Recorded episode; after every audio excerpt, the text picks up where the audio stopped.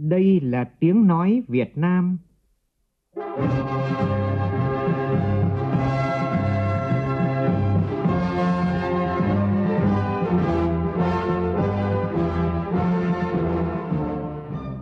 là tiếng nói Việt Nam, phát thanh từ Hà Nội, thủ đô nước Cộng hòa xã hội chủ nghĩa Việt Nam.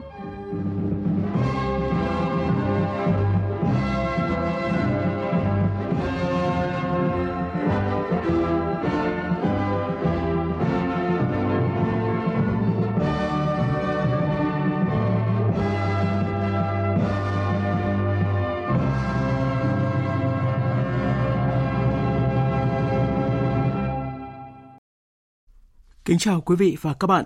Mời quý vị và các bạn nghe chương trình Thời sự sáng của Đài Tiếng Nói Việt Nam. Hôm nay thứ năm ngày 9 tháng 4 năm 2020, tức ngày 17 tháng 3 năm canh tí. Chương trình có những nội dung đáng chú ý sau.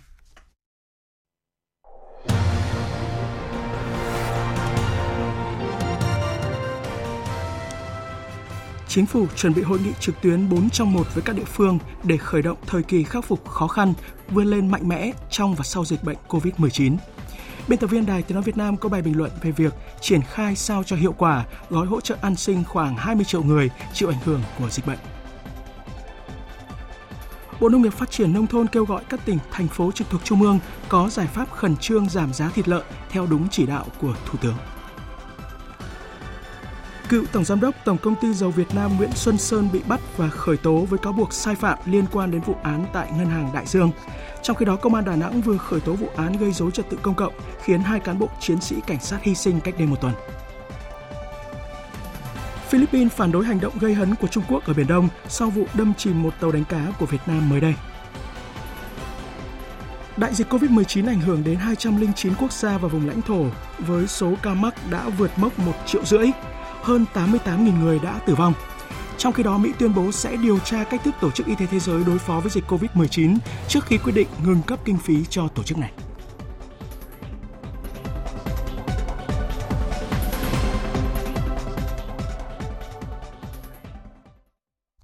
Bây giờ là nội dung chi tiết.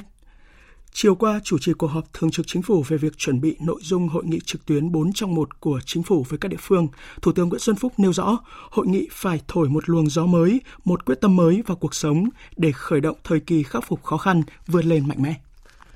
Hội nghị trực tuyến sẽ diễn ra vào ngày mai tập trung vào 4 nội dung gồm giải pháp cấp bách về thao gỡ khó khăn cho sản xuất kinh doanh, thúc đẩy giải ngân vốn đầu tư công, hỗ trợ người dân bảo đảm an sinh xã hội, bảo đảm trật tự an toàn xã hội ứng phó dịch COVID-19. Trước đó, tại phiên họp bất thường ngày hôm qua, Ủy ban Thường vụ Quốc hội nhất trí cao với sự cần thiết thực hiện các giải pháp hỗ trợ cho người dân gặp khó khăn do đại dịch COVID-19 theo đề nghị của chính phủ. Gói hỗ trợ bằng chính sách tiền tệ quy mô 185.000 tỷ đồng đã được triển khai từ trung tuần tháng 3, dự kiến sẽ được Ngân hàng Nhà nước Việt Nam mở rộng lên 300.000 tỷ đồng. Còn gói chính sách về hỗ trợ người dân gặp khó khăn do đại dịch lên đến 62.000 tỷ đồng sẽ được Thủ tướng sớm ký ban hành. Nhờ đó, khoảng 20 triệu người bị giảm sâu thu nhập trong cả nước sẽ được nhận hỗ trợ bằng tiền mặt. Để hỗ trợ cho khu vực doanh nghiệp, Thủ tướng yêu cầu Bộ Tài chính nâng quy mô của gói hỗ trợ bằng chính sách tài khóa thông qua việc gia hạn thời hạn nộp thuế và tiền thuê đất từ 30.000 tỷ đồng lên 180.000 tỷ đồng, miễn giảm 26 loại phí lên tới 40.000 tỷ đồng. Bộ Công an cũng đã chuẩn bị trình chính phủ một loạt các giải pháp đồng bộ, không để xảy ra mất an ninh trật tự do số người mất việc làm gia tăng do dịch bệnh, nhất là ở nông thôn.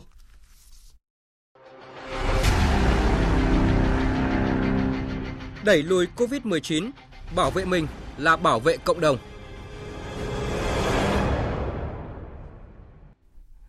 Đến nay, hơn một nửa số bệnh nhân mắc COVID-19 trong tổng số 251 ca mắc ở nước ta đã khỏi bệnh.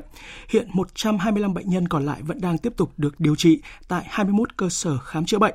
Hầu hết các bệnh nhân sức khỏe ổn định và có tiến triển tốt. Một thông tin đáng chú ý là hơn 15.000 mẫu xét nghiệm liên quan đến Bệnh viện Bạch Mai Hà Nội đã âm tính với virus SARS-CoV-2. Cụ thể, hơn 1.000 cán bộ, nhân viên y tế của Bệnh viện Bạch Mai và khoảng 14.000 người liên quan được lấy mẫu xét nghiệm từ 1 đến 3 lần đều có kết quả âm tính. Chủ tịch Ủy ban Nhân dân thành phố Hà Nội Nguyễn Đức Trung đề nghị tiếp tục giả soát làm xét nghiệm với 9.000 trường hợp thăm thân trong bệnh nhân nội ngoại trú liên quan đến Bệnh viện Bạch Mai. Thành phố cũng đang xác minh số xe ôm, taxi đón trả khách tại bệnh viện trong thời gian qua. Trước việc số dân đi đường ngày càng tăng cao hơn so với những ngày đầu thực hiện chỉ thị về giãn cách xã hội, các quận huyện cần tăng cường kiểm tra giám sát xử lý nghiêm các trường hợp vi phạm.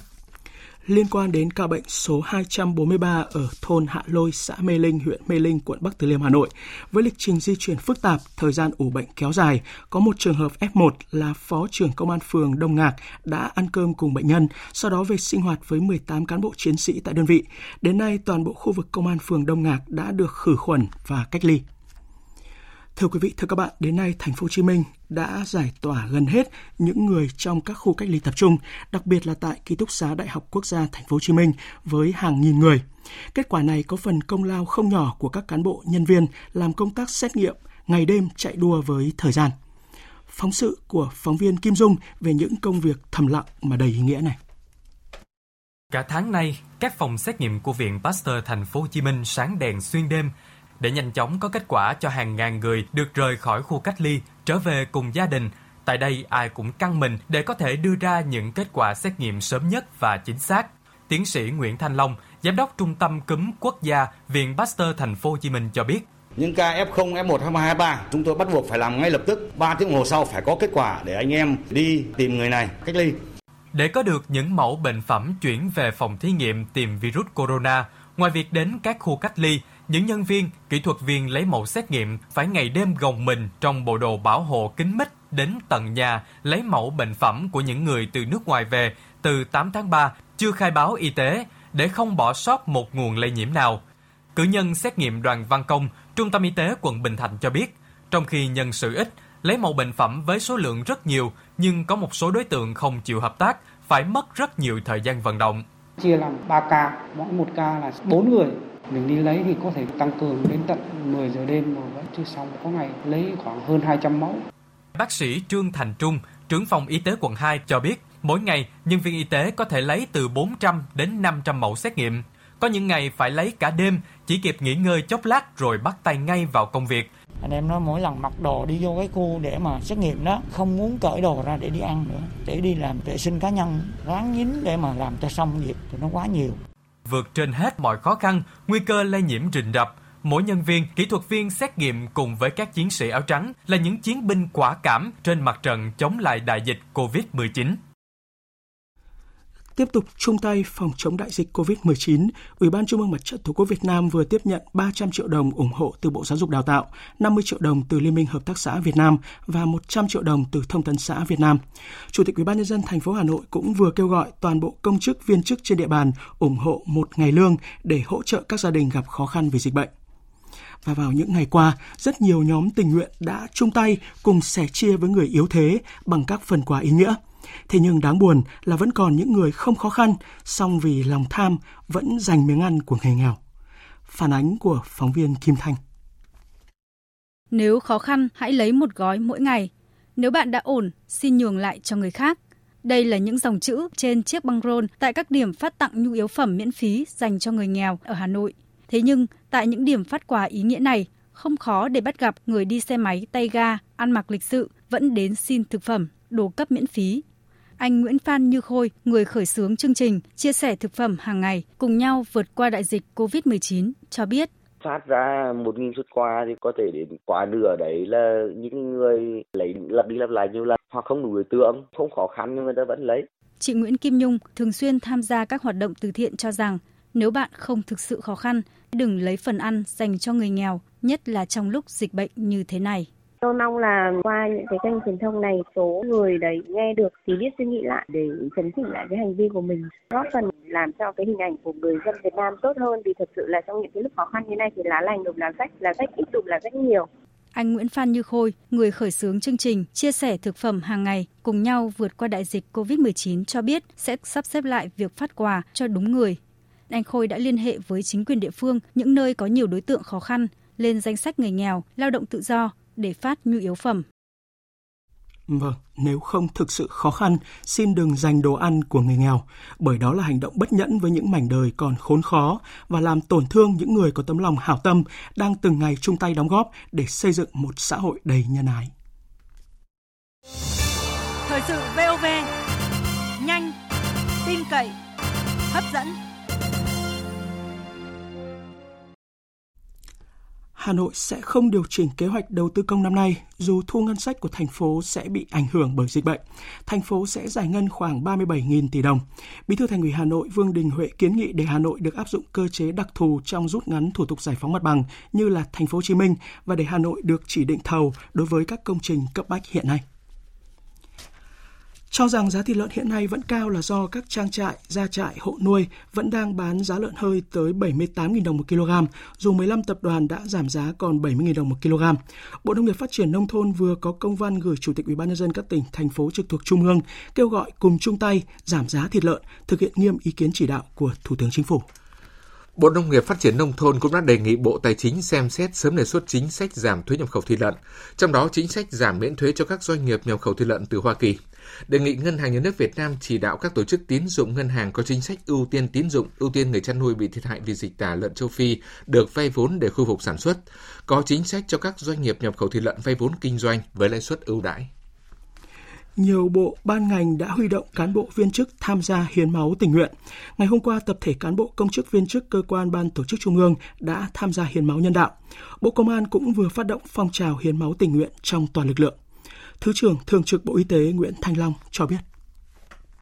Rất là cảm ơn và đánh giá cao Bộ Công an đã chỉ đạo tất cả các lực lượng tham gia hiến máu và cũng kêu gọi lực lượng thanh niên như một số những cái lực lượng khác tiếp tục hiến máu để phục vụ điều trị cho bệnh nhân trong thời kỳ khó khăn này.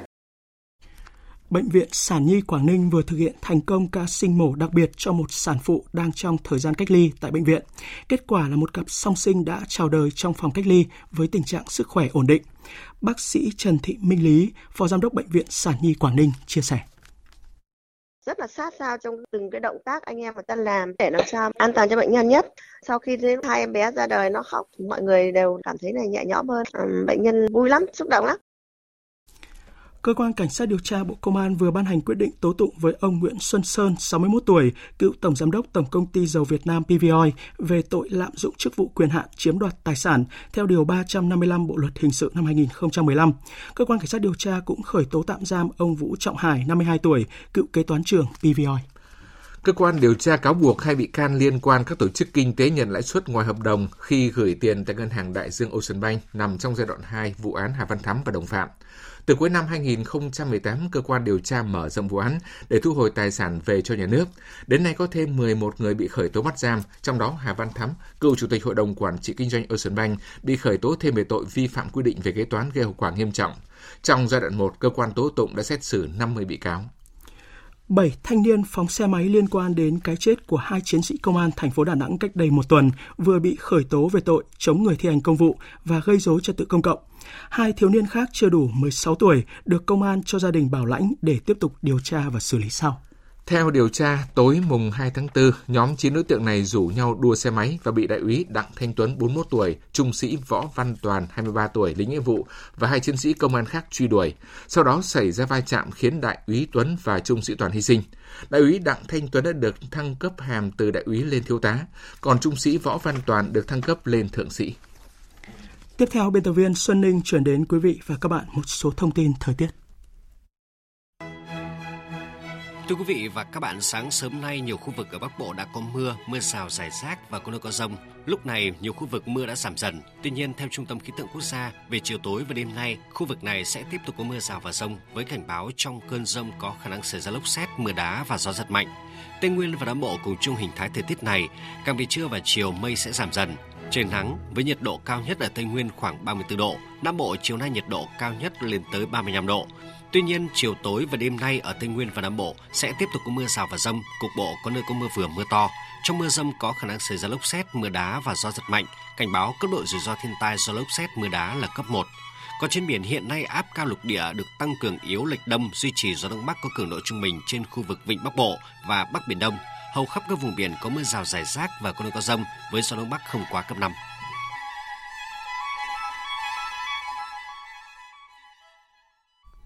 Mời quý vị và các bạn nghe tiếp chương trình Thời sự sáng của Đài Tiếng Nói Việt Nam.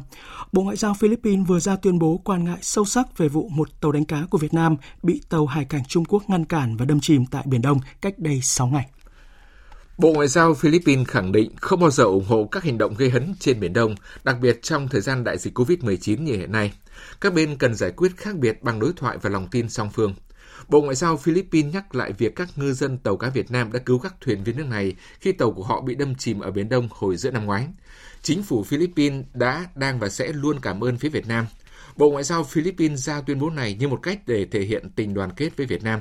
Như tin đã đưa cách đây 6 ngày, tàu cá QNG 90617TS cùng 8 ngư dân Việt Nam đang hoạt động bình thường tại vùng biển thuộc quần đảo Hoàng Sa của Việt Nam thì bị tàu hải cảnh Trung Quốc ngăn cản và đâm chìm. Đại diện Bộ Ngoại giao Việt Nam đã trao công hàm phản đối, yêu cầu phía Trung Quốc điều tra làm rõ xử lý nghiêm, không để tái diễn những hành động tương tự, đồng thời bồi thường thỏa đáng các thiệt hại cho ngư dân Việt Nam. Mới đây, phái đoàn thường trực Việt Nam tại Liên Hợp Quốc cũng gửi công hàm lên Tổng thư ký Liên Hợp Quốc phản đối lập trường của Trung Quốc về vấn đề Biển Đông. Việt Nam và Hoa Kỳ đang hợp tác chặt chẽ trong cuộc chiến chống đại dịch COVID-19. Đó là thông tin vừa được Đại sứ quán Hoa Kỳ tại nước ta đưa ra. Lô hàng đầu tiên trong số hai lô hàng với hơn 450.000 bộ quần áo bảo hộ sản xuất tại Việt Nam đang trên đường tới Hoa Kỳ nhằm giúp quốc gia này ứng phó với đại dịch COVID-19. Trước đó, Cơ quan Phát triển Quốc tế Hoa Kỳ thông báo sẽ hỗ trợ gần 3 triệu đô la trang thiết bị y tế, giúp Việt Nam xây dựng hệ thống phòng thí nghiệm, tăng cường phát hiện và giám sát các ca bệnh mới. Theo đại sứ Hoa Kỳ tại Việt Nam Daniel Crittenbin, các nỗ lực này sẽ giúp bảo vệ các chuyên gia y tế làm việc trên tuyến đầu chống COVID-19 tại Hoa Kỳ và chứng minh cho sức mạnh của quan hệ đối tác Hoa Kỳ-Việt Nam về tình hình dịch COVID-19 trên thế giới. Đến nay, số ca mắc trên toàn cầu đã vượt mốc 1 triệu rưỡi với hơn 88.000 người tử vong. Dịch bệnh đã ảnh hưởng đến 209 quốc gia và vùng lãnh thổ. Mỹ vẫn ghi nhận số ca mắc bệnh cao nhất thế giới với hơn 420.000 ca nhiễm và hơn 14.000 ca tử vong. Trong khi đó, hơn 750.000 ca nhiễm virus SARS-CoV-2 đã được ghi nhận trên toàn châu Âu. Italia là nước có số ca tử vong lớn nhất với hơn 17.000 ca. Trong khi đó, số người thiệt mạng vì COVID-19 tại Anh đã vượt con số 7.000. Phóng viên Quang Dũng theo dõi khu vực Tây Âu đưa tin.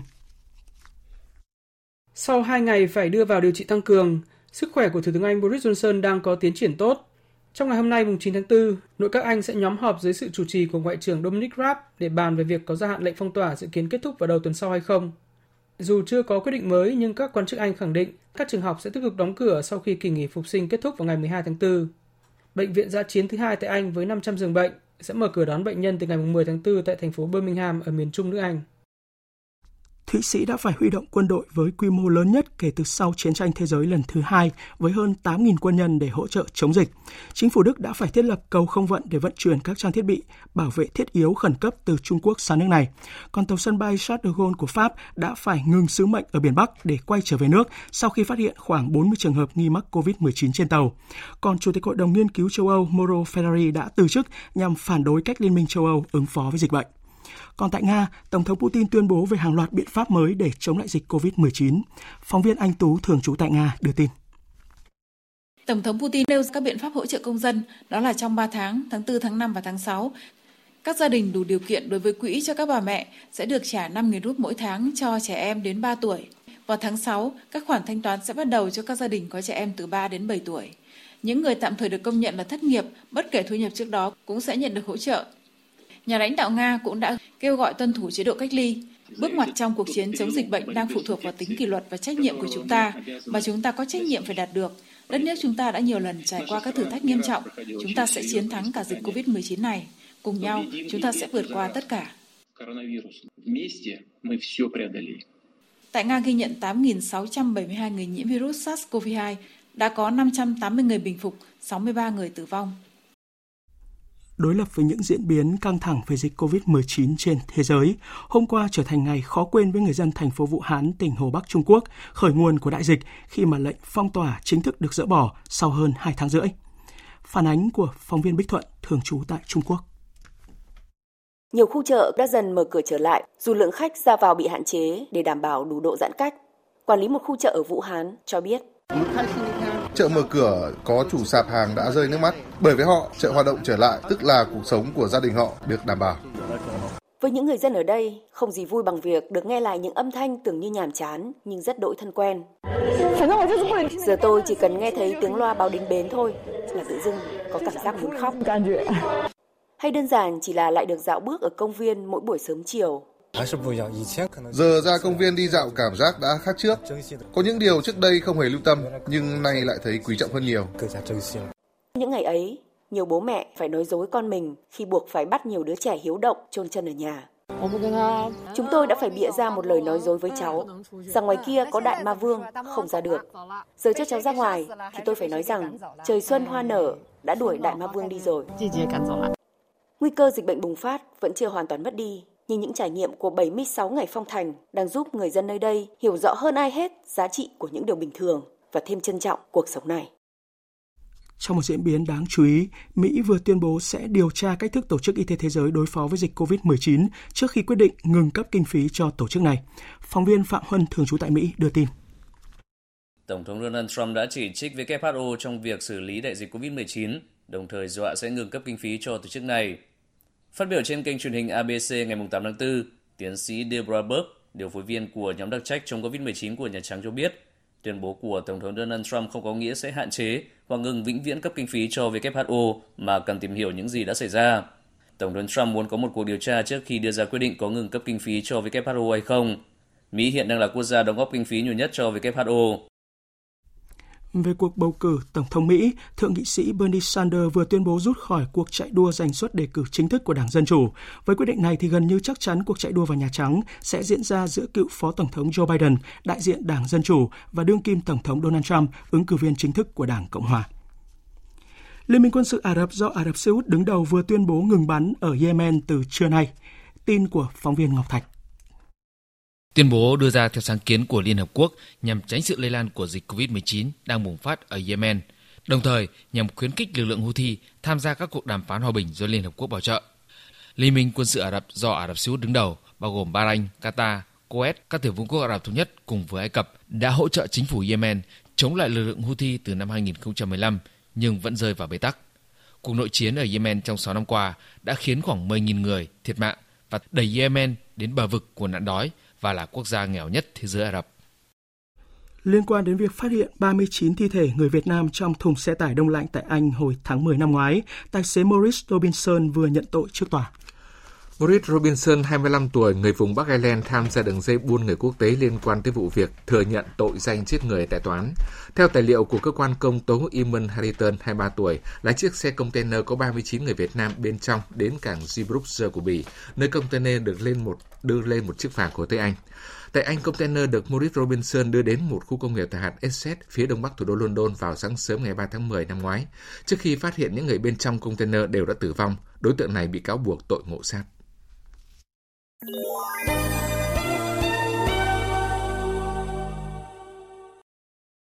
Quý vị và các bạn đang nghe chương trình Thời sự sáng của Đài Tiếng Nói Việt Nam. Thưa quý vị, thưa các bạn, an sinh xã hội là vấn đề cấp bách thời điểm này khi ảnh hưởng của dịch COVID-19 đã tác động tới mọi mặt của đời sống xã hội. Việc Ủy ban Thường vụ Quốc hội có phiên họp bất thường hôm qua cho ý kiến về đề xuất của chính phủ về gói hỗ trợ an sinh, nhất trí với việc cần ban hành một số chính sách hỗ trợ người dân gặp khó khăn do đại dịch, đem lại hy vọng cho hàng triệu người đang trong cơn bĩ cực.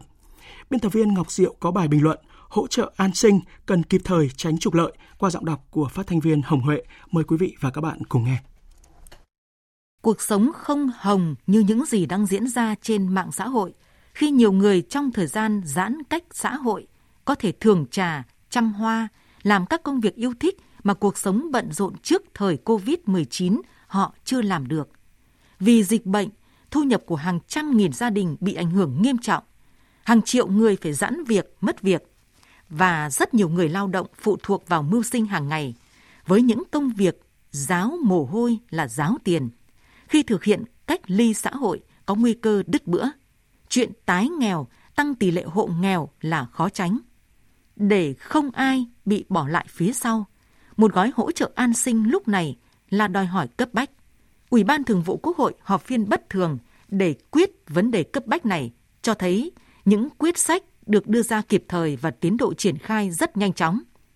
Gói an sinh hỗ trợ người dân gặp khó khăn do đại dịch COVID-19 có lẽ là gói hỗ trợ lớn nhất từ trước tới nay, ước khoảng 20 triệu người được hỗ trợ. Trong điều kiện ngân sách nhà nước có hạn, dành ra hàng chục nghìn tỷ đồng hỗ trợ tiền tươi thóc thật cho dân cần được tính toán hết sức kỹ lưỡng. Nhưng cũng không vì thế mà lại chậm trễ, bởi lúc này đây là giải pháp cấp cứu. Để hạn chế độ trễ chính sách ở mức thấp nhất, cần quyết tâm vào cuộc của cả hệ thống chính trị, từ các bộ ngành liên quan, chính quyền địa phương tới các đoàn thể xã hội. nhanh chóng xây dựng các tiêu chí để xác định chính xác nhóm đối tượng cần hỗ trợ, để hỗ trợ kịp thời, đúng địa chỉ.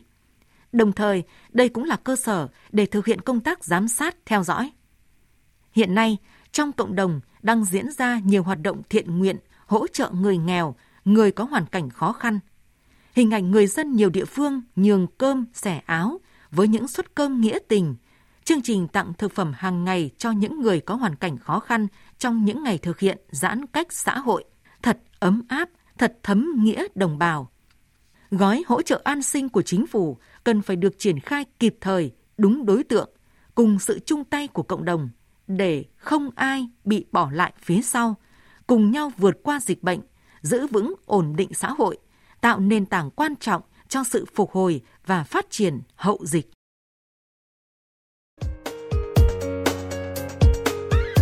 Dự báo thời tiết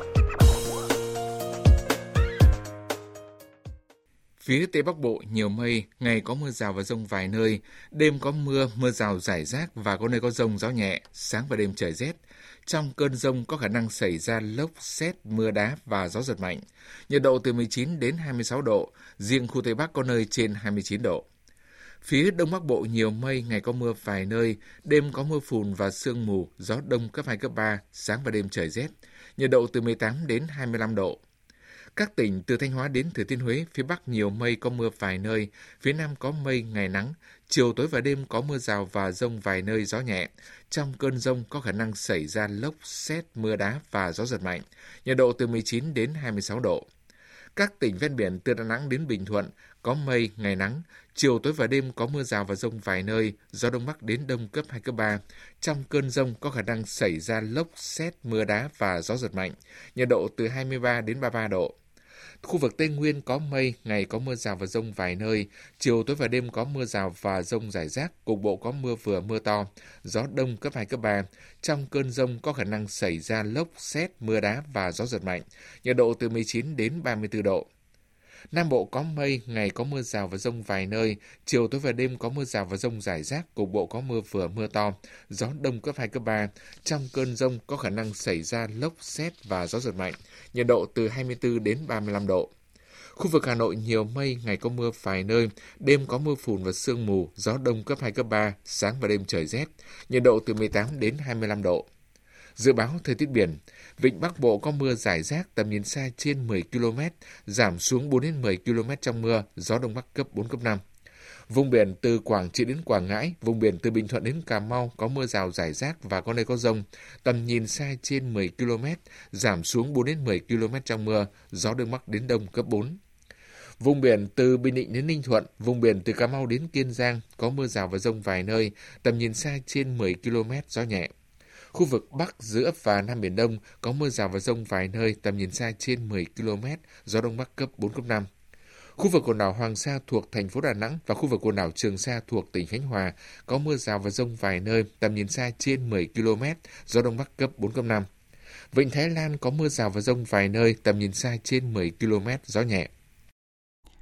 Theo thông tin từ Bộ Y tế thì đến 6 giờ sáng nay không phát hiện thêm ca mắc mới COVID-19 ở nước ta và dự kiến hôm nay bệnh viện điều trị COVID-19 Cần Giờ thành phố Hồ Chí Minh sẽ công bố bệnh nhân số 203 và 234 được điều trị khỏi.